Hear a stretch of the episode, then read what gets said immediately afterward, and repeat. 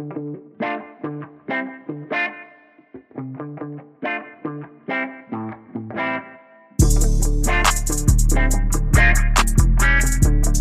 back, everybody, to another edition of the Auburn Undercover podcast here on the 24 7 Sports Network. My name is Nathan King. Hope everybody is having a good week here as we are starting to wind down July. Recording this on, let's see here, it is Wednesday. So on Sunday, Auburn had its Big Cat weekend, more of a Big Cat day this time. It was only on Sunday. Turned out to be a little bit better of an event than a lot of people thought it would be. But of course, I'm not the right person to talk to about that. We've got Keith Niebuhr recruiting insider for auburnundercover.com and 24-7 sports. And Keith, it seemed like when Big Cat was announced, you know, it was a little bit late in the process and a lot of guys had, you know, decided they were already going to be somewhere for the weekend of July 25th is the Sunday when it happened. But do you think that things turned out a little bit more successful than people thought? Uh, yeah, I think more than people thought they were going to be. But as you know, as the event approached, we, you know, we were checking out visitors lists or updating visitors lists over and over, and you know, it looked like there were going to be a couple five stars show up. They didn't make it. Uh, a couple other top hundred guys, they didn't make it. But other than that, a lot of guys did make it, and there were also, you know, a couple surprises or at least one big one that I, I know of. A top fifty recruit, Vic Burley from Warner Robins, Georgia, 2023 kid, uh, defensive lineman. He made it. So there's always going to be that with every event. So I think it was better than people initially thought because we didn't even write that they were going to have a big cat until, gosh, like uh, 13 days before the event. That's not a lot of time to really go out and get guys because coming off the, a four week dead period, you know, a lot of kids already had plans. So people were pissed off that like Eston Harris, the local offensive tackle target, wasn't there. And it's like, well, okay. But he'd already told FSU he was coming. I mean, you know, on the one hand, you can't rip these young guys for not honoring their their words, and and then and then uh, and then in the other vein say, well, you know, why didn't he come? Well, he told FSU he was going to be there. So that was really an uphill challenge.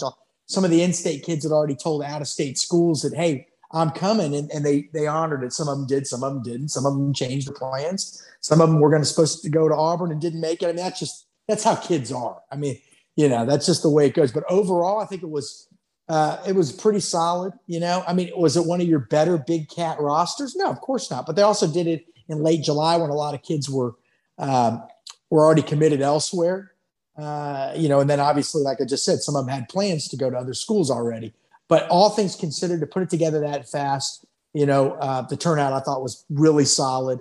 And you know, if they do it again next year and they do it earlier, um, earlier in the year, or, back, or maybe back to the traditional Memorial Day weekend, right in that range, you could see it really big again. But I think it was a good start. Uh, you know, Nathan, you were there. There were a ton of kids, a lot of younger kids start a, a, good chance to start building relationships with those young guys. So I think all in all, it was quite a success for Auburn. Again, there's always going to be those no shows. Just happened that a couple of them were five star guys, so you know that always kind of skeeves people out a little bit. So, uh, but again, all in all, pretty solid. Now, Auburn's newest commitment, Damari Alston, the four-star running back out of Atlanta. Keith, you caught him coming out of the stadium, and you talked with him pretty extensively how important is his role in this class? Not only, I mean, he's a great player, he's a blue chip pickup yeah. for them, um, but also seems like he's going to be taking on a bit of a recruiter role for them. Well, you never know how good somebody's going to be on Saturdays. I mean, that that always remains to be seen. He's got a good ranking, uh, not as high as he wished it would be, but he's got a good, solid four star ranking in the twenty four seven Sports Composite, uh, and it's a good pickup for Auburn. But uh, you know, we'll see down the road what kind of player he is. I mean, we'll, we'll, we don't know yet.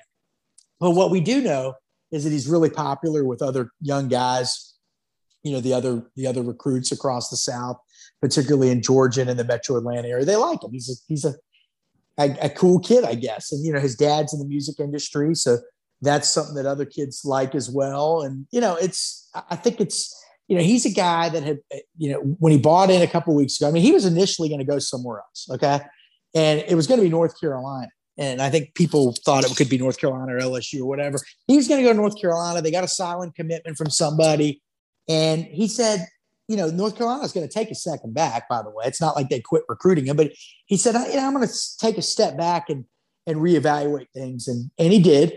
And Northwestern popped up, and and LSU, and they LSU since gotten a running back commit, but they want to take a second one too. Uh, and then Auburn, and he'd always liked Auburn. It was just you know they had a coaching staff change and he hadn't been there too many times, but he came over in June and that went pretty well. And then, you know, for a while there, again, it looked like North Carolina was sort of the dream scenario for him, and he just kind of, you know, went another direction once they he was told that they were getting somebody else, and uh, for whatever reason. And I, I, again, I think they probably still would have recruited him. Uh, you know, I think they're going to take an extra back. But anyway, he just decided to, to hit the pause button on his recruitment or the reset button on his recruitment. And that was good for Auburn because the more he thought about it, the more he kind of re- realized, you know, I really do like Cadillac Williams. And uh, Damari, even though he's popular, isn't like like a super boisterous young guy. I mean, he's kind of chill and laid back, sort of how Cadillac is personality wise. Cadillac's probably a little more quiet, um, but they really hit it off. And and he liked the fact that you know when you look at Auburn's depth chart at running back, I mean, gosh, I mean, so your number one running back this year, Tank Bigsby, he's going to be a sophomore, so. Uh, you know, he'd have one more season after this, 2022. Shaun Shivers doesn't have much time left in Auburn. And then you got a couple of freshmen, uh, Jarquez Hunter and Jordan Ingram that, quite frankly, again, they've never played it down. We don't know how good these guys are going to be. They may be really good. They may not be good at all. We have no idea. And I know a lot of fans uh, want to take the, the optimistic approach with Hunter and think that you know he's a steal. He's the true steal of the class, and maybe he will be. Maybe he won't. We don't know. Uh, you know, he wasn't a, a guy that a lot of schools recruited at running back. So, you know, maybe Auburn did find somebody that uh, saw something in him that others didn't see, and and maybe they're going to be right, but we don't know. Is my point. And so after Shaun Shivers leaves, you don't have much left. There's not much depth, and Damari sees that as an opportunity to come in and maybe be the number two guy even in his first year. Now he's got to pass the guys we just mentioned. We'll see how good they are. Like I said, we'll see how good he is. But he could be the number two, maybe number three guy that first year. And then Tank Bigsby after his third year will surely be, provided he's healthy, surely be leaving for the NFL. And so there's that window that maybe by year two, I could be starting. At the very least, there'll be an open running back competition. And I think that was incredibly appealing to him. Um, so it, it, you know, just worked out that way. But he's going to be actively and aggressively recruiting for Auburn. He's already started. Apparently, I was told he, he started recruiting for Auburn even before he went public with his commitment. He's been working on guys the last couple weeks behind the scenes. We'll see how that goes. I mean, there's guys in every class that do that. He's not uh, unique in that regard. Uh, but we'll see. We'll see how it turns out. But again, I think it's a win-win. He's a, a good, solid player. He's going to work hard. He's hungry, uh, and then also he's popular with other recruits. So I mean, again, uh, looks like it's a good situation for Auburn and for you, him, quite frankly. You mentioned it that most of the kids at Big Cat, not most, but I mean the majority of obviously were not from 20. I mean, most of the ones I talked to were from 2023 and 2024. Um, mm-hmm. You've mentioned in a couple of your stories already that September 1st date when offers can start being issued when, well, when they, Auburn they wants can, to issue it. Yeah, they can go out before then. That's just right, kind of right. like when you can do it in writing, basically. Yeah. I mean, you know, one, one yeah, go ahead. What were you going to say? I was just going to say, you know, that 2023 board, 2022 is what it is. Um, you know, obviously they're going to backload the transfers. We've talked about that a million times, but how much is the 2023 board going to kind of come into focus after that period when they can start well, sending out those offers? It'll come into focus a little bit, but then you need to go about look. We all went to high school where during our sophomore years, let's say, there were football players, and you're like, wow, this guy's going to be a stud, and they never got better. And 28 other guys passed them right by. So you're constantly evaluating, I guess is what I'm saying. I mean, you know, the board will start coming into focus somewhat, but you're, you're also, when you're offering a kid that's just going into his 11th grade year, you're projecting that he's probably going to grow a little bit more, that he's going to get stronger, bigger, faster, smarter, football, you know, football intelligence, that, that kind of stuff. And some of them just don't. So the board's constantly shifting, but it'll at least give you an idea who some of the early targets are, you know, uh, and you, people are trying to get commitments earlier and earlier. But really, the fall evaluation, fall film will be huge. They've been able to eyeball a lot of kids at Big Cat and, per, and see them in person, see what their bodies look like in person at Big Cat, and then the rest of this week you can have kids on campus as well. Then they, they, it goes dead again to another dead period, so coaches can focus on the current season at the teams that they coach. Uh, but in June, they had a chance to eyeball a bunch of kids in person, see what they look like, uh, not only from a physical standpoint, but some of them even camped and worked out for, for them.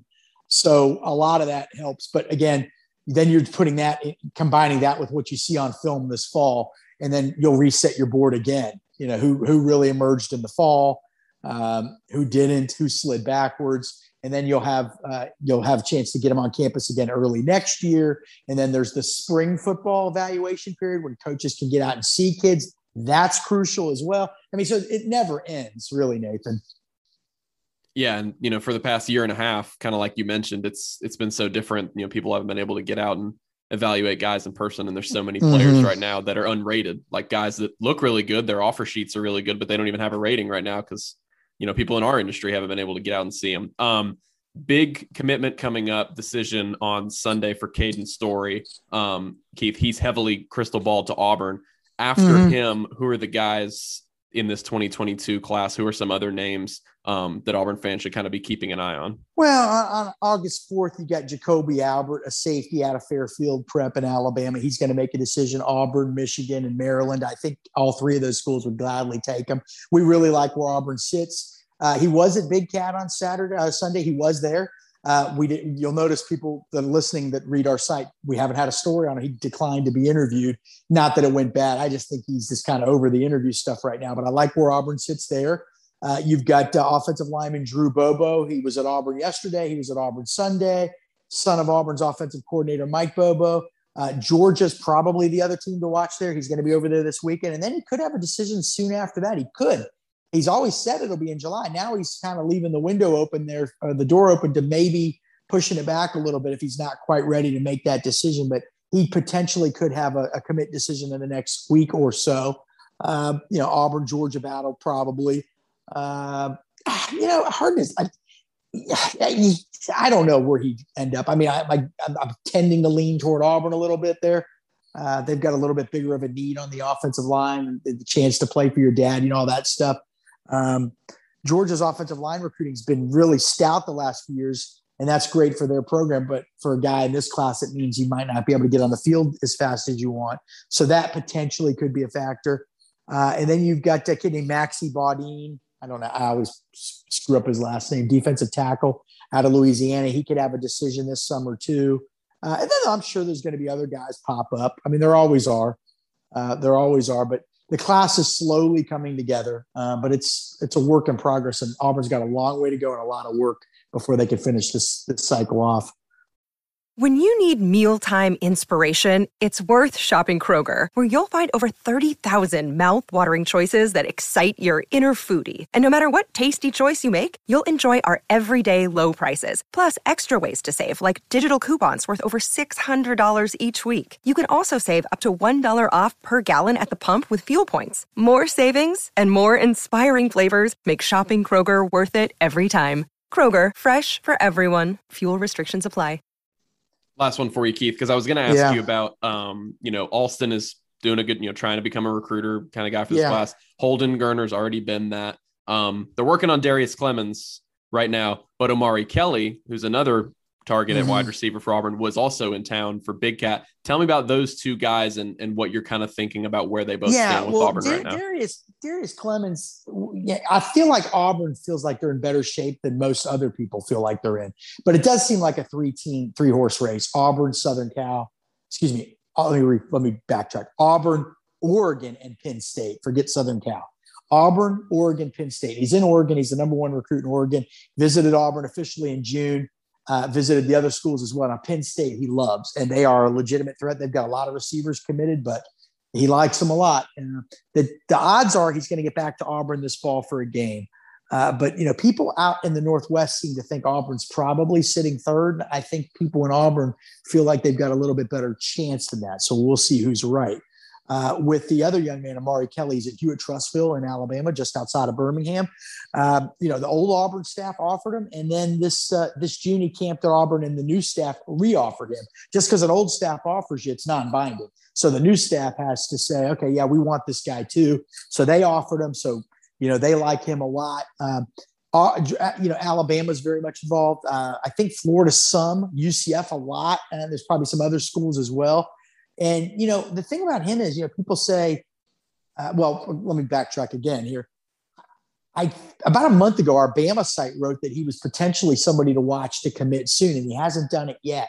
So, what does that mean? Is is Bama recruiting other guys harder? I don't know. I, I don't cover Alabama recruiting, so Uh, the, uh, the state of Alabama, yes, but the Crimson Tide, I mean, I just from afar, I follow what our guys write that uh, to cover that program. So I'm not sure where he sits on their board. Uh, Alabama got a commitment from a receiver yesterday, Kobe Prentice, and people were on our board saying, "Come on down," you know, Amari. But really, uh, Amari Kelly, six two. The kid they got a commitment from yesterday, I think, is five eleven in that range. So, and that guy's more of a, a, a kind of a um, I don't want to say Jaylen Waddle type because there's only one Jaylen Waddle, but yeah, he's more of that ilk, let's say. Uh, Amari Kelly's a longer receiver, longer stride receiver, taller. So, you know, just because you get a commitment from a guy that's uh, one receiver doesn't mean they uh, that eliminates you with another guy. They play different receiver positions. I mean, receivers a group, but there are multiple positions within that group, and and they're not all the same. So I wouldn't rule out Alabama if they push for him they could be hard to beat. That, that school has sent a lot of guys to Alabama. We know that.